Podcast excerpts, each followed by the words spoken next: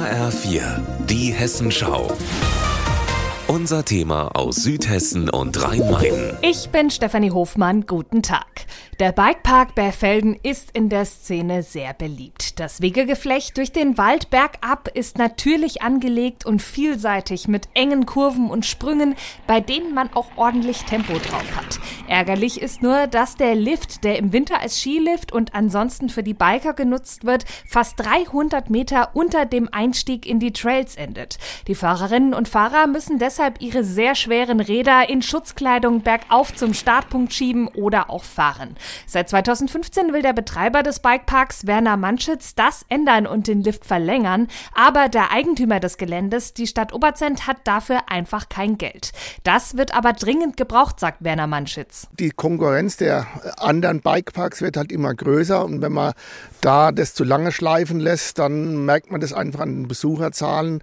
Ähm, wenn man diesen ja, diesen Ausbau nicht hat oder diesen Komfort den Leuten bieten kann, was die von einem Bikepark erwarten. Jetzt will Werner Manschitz selbst die Dinge in die Hand nehmen. Aber um Millionen Euro in Lift, Toiletten und die Gastronomie zu investieren, braucht er Sicherheit. Die hat er aktuell aber nicht, denn sein Pachtvertrag läuft immer nur für ein Jahr. Es ist einiges zu tun und da hätte ich halt gerne Planungssicherheit, dass ich auch bereit wäre, hier äh, Gelder zu investieren. Und deshalb war ja auch mein Vorschlag an die Stadt, ein Erbpachtvertrag, vielleicht 30, 50 Jahre und dann könnte ich mir auch vorstellen, da größer investieren und auch die Liftanlage in Angriff zu nehmen. Der Stadtverordnete der überparteilichen Wählergemeinschaft Klaus Weihrauch unterstützt das Projekt. Er ist der festen Überzeugung, dass die Region den Bikepark unbedingt braucht. Der Bikepark Park ist wie unser touristisches Highlight.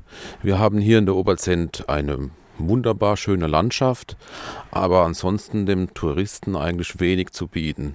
Und da müssen wir tun, was geht. Und da ist es das erste und einfachste, eben den Bikepark am Leben zu erhalten. Damit es endlich vorangeht, hat Klaus Weihrauch einen straffen Zeitplan. Der Erbbauvertrag soll schon im ersten Quartal 2023 vorliegen. Werner Manschitz hofft, dass er dann im kommenden Jahr mit der Sanierung beginnen kann. Er ist sich sicher, die Investition lohnt sich für den Park und auch für die Stadt Oberzent. Stefanie Hofmann, Berfelden.